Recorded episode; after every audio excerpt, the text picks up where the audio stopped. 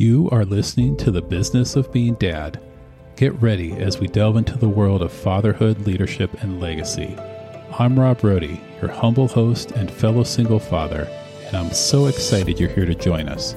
This podcast was intentionally designed for you, men who believe they're destined for greatness, those who never settle for excuses but instead take meaningful action, and individuals who reject the notion of being ordinary we're here for the ones who understand that being a phenomenal leader goes hand in hand with being an exceptional father. Why? Because we believe in you. We believe you hold the power to shape your identity as a man, a father, and a leader. We believe you are the architect of your future, and you get to determine the impact and legacy you'll leave behind. So get ready to explore the depths of personal growth, strengthen family bonds, and create a legacy that resonates through time. Together, we'll rise, inspire, and change. Let's get started.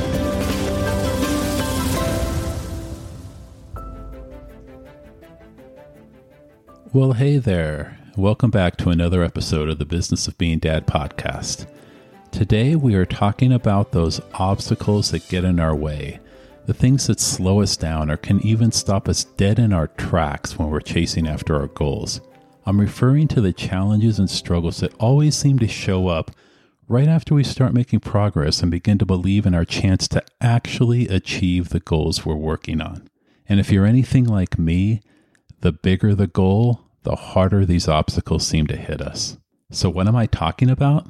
I'm talking about excuses. But not just any excuses.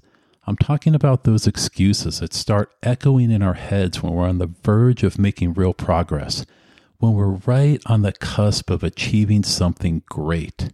Today, we're going to learn how to kick those excuses to the curb so we can get back on track and start living the life we were meant to lead. In short, we're going to learn how to get out of our head so we can get out of our own way. Are you ready? Let's go. Let me start by telling you a story about a father named David. David had this burning desire to make a difference in the lives of other dads like himself. Having experienced the challenges and joys of fatherhood firsthand, he knew there was a need for support, guidance, and camaraderie among other dads. David meticulously planned every detail. He envisioned a vibrant online community for men. As he approached the launch date for his new venture, doubts began to creep in. What if nobody likes what I have to say? And these voices of self doubt grew louder and louder, paralyzing David. Are you nodding along with me, dads? Can you relate to those moments of doubt and fear creeping in just when you're about to make progress? Well, David certainly could. He found himself stuck in fear, hesitating to share his work, afraid of being judged and rejected. Soon weeks turned into months, and still David remained indecisive. He allowed these voices in his head to become the excuses standing between him and his dreams. But deep down, David knew he had a choice. He could let his excuses hold him back, or he could confront them head on. Have you ever felt that same tug of war within yourself? That battle between either moving forward or staying stuck in fear? Well, David made a conscious decision to push past his fears. Starting small, he began to share his work with his closest friends and gradually began to work up the courage to put himself out there to the rest of the world. With each small victory, David's confidence grew, and he began to see that his excuses were just illusions he realized that the only thing holding him back was himself, the man in the mirror, and he refused to let his fear dictate his destiny any longer. In the end, David's story serves as a powerful reminder that excuses, although they might be real, the fear, the doubts, the limiting beliefs, or even the circumstances in our life, they may be real, they may even be justified, but we should never allow our excuses to excuse us from realizing our dreams. And by confronting our fears and taking intentional action, we have the ability to break free from all of this self doubt and begin to step into our true potential. All right, man. Before we continue, I want to let you in on a little secret. If you haven't already cracked the code and figured it out, David is not a fictional character in a story. He's me. Or at least he was me. He was that version of me that existed one or two years ago when I allowed my feelings of fear and doubt, as real as they were to me, but I allowed them to keep me from stepping into my dream, my dream of launching the business of being dad. And so, yes, I've been where David was, and maybe you have too. Perhaps you're struggling to balance work and family life, maybe feeling like you're constantly being pulled in different directions. You might tell yourself, well, I'm too busy with work to spend quality time with my kids, or I'll never be able to advance in my career if I prioritize my family. But in reality, these are just excuses that are holding you back from being the type of father you really want to be and from achieving the success in both your personal and professional life. Or maybe you recognize this and you make a decision to prioritize quality time with your kids. You get excited about going out on outings with them and having, you know, setting up these special days and you start taking some steps to plan out these events. You start taking intentional action. But then these voices again start echoing in your head. You'll never be able to keep up with work if you take time off. Or perhaps it's even the other side of the coin, thinking that your kids will resent you if you're not there for them. But there is this constant battle between your desire to be a present and engaged father and the fear of falling short in your career. But here's the real question What do you do in those moments? Do you shut down? Do you give up your goal? Or do you give those voices power, those excuses power? Or maybe you're sitting in a place of loneliness and isolation, wanting true connection, but being held back by the fear of putting yourself out there. You might convince yourself, I'm not good enough to join that dad's group, or nobody would understand what I'm going through. But by allowing these excuses to determine your actions, you're depriving yourself of the opportunity to connect with other dads who are facing similar challenges, other dads who could potentially support you you are missing the opportunity to build a support network that can help you on your journey of fatherhood. Or let's say you recognize this and you decide to push past your comfort zone and seek out these opportunities to connect with other dads. So you join a local dads group or reach out to other other fathers online because you know that building a support network is huge for your well-being. But once again, those voices of doubt start creeping in. You're too much of an introvert to make new friends, they might say, or you've never been good at making friends. Or maybe even, what if you put yourself out there and get rejected? So again, my question is what do you do when those excuses start entering your mind? Do you listen to them? Do you believe them? Do you give them power? We all have that choice to make. And here's the thing when faced with those excuses, we have the power to challenge them. Instead of letting them hold you back, you can acknowledge them for what they are just simply excuses. Take a moment to reflect on why you're feeling the way you do and what steps you can take to overcome those feelings of doubt and fear. Maybe it's reaching out to a friend for support or simply reminding yourself that you deserve to be happy, but there are countless ways to combat those excuses and reclaim control over your life.